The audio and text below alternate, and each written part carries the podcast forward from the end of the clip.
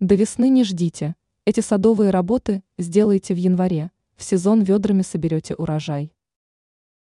На первый взгляд кажется, что в январе любые садовые и огородные работы делать нет никакого смысла. Однако данное утверждение является в корне ошибочным. Ученый-агроном Анастасия Коврижных рассказала, как именно следует позаботиться о дачном участке в зимний период.